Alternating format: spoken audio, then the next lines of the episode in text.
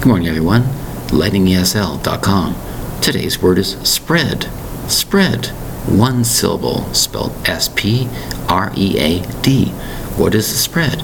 Well, there's many types of meanings for the word spread. Let's say you own a lot of land. You have a huge spread of land.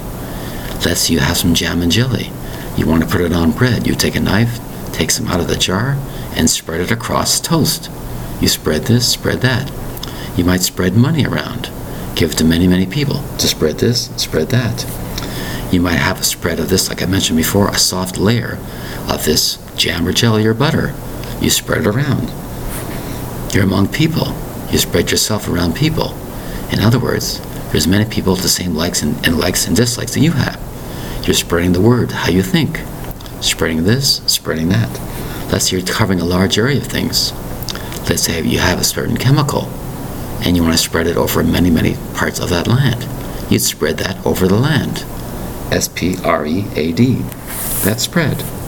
And you might uh, say to yourself, well, I'm tired of doing this, I'm tired of doing that, but I want to spread thy knowledge to many people.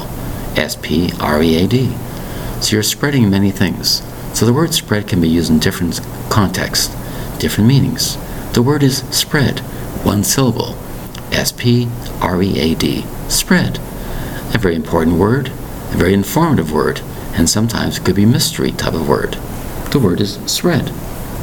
Thank you very much for your time. Bye bye.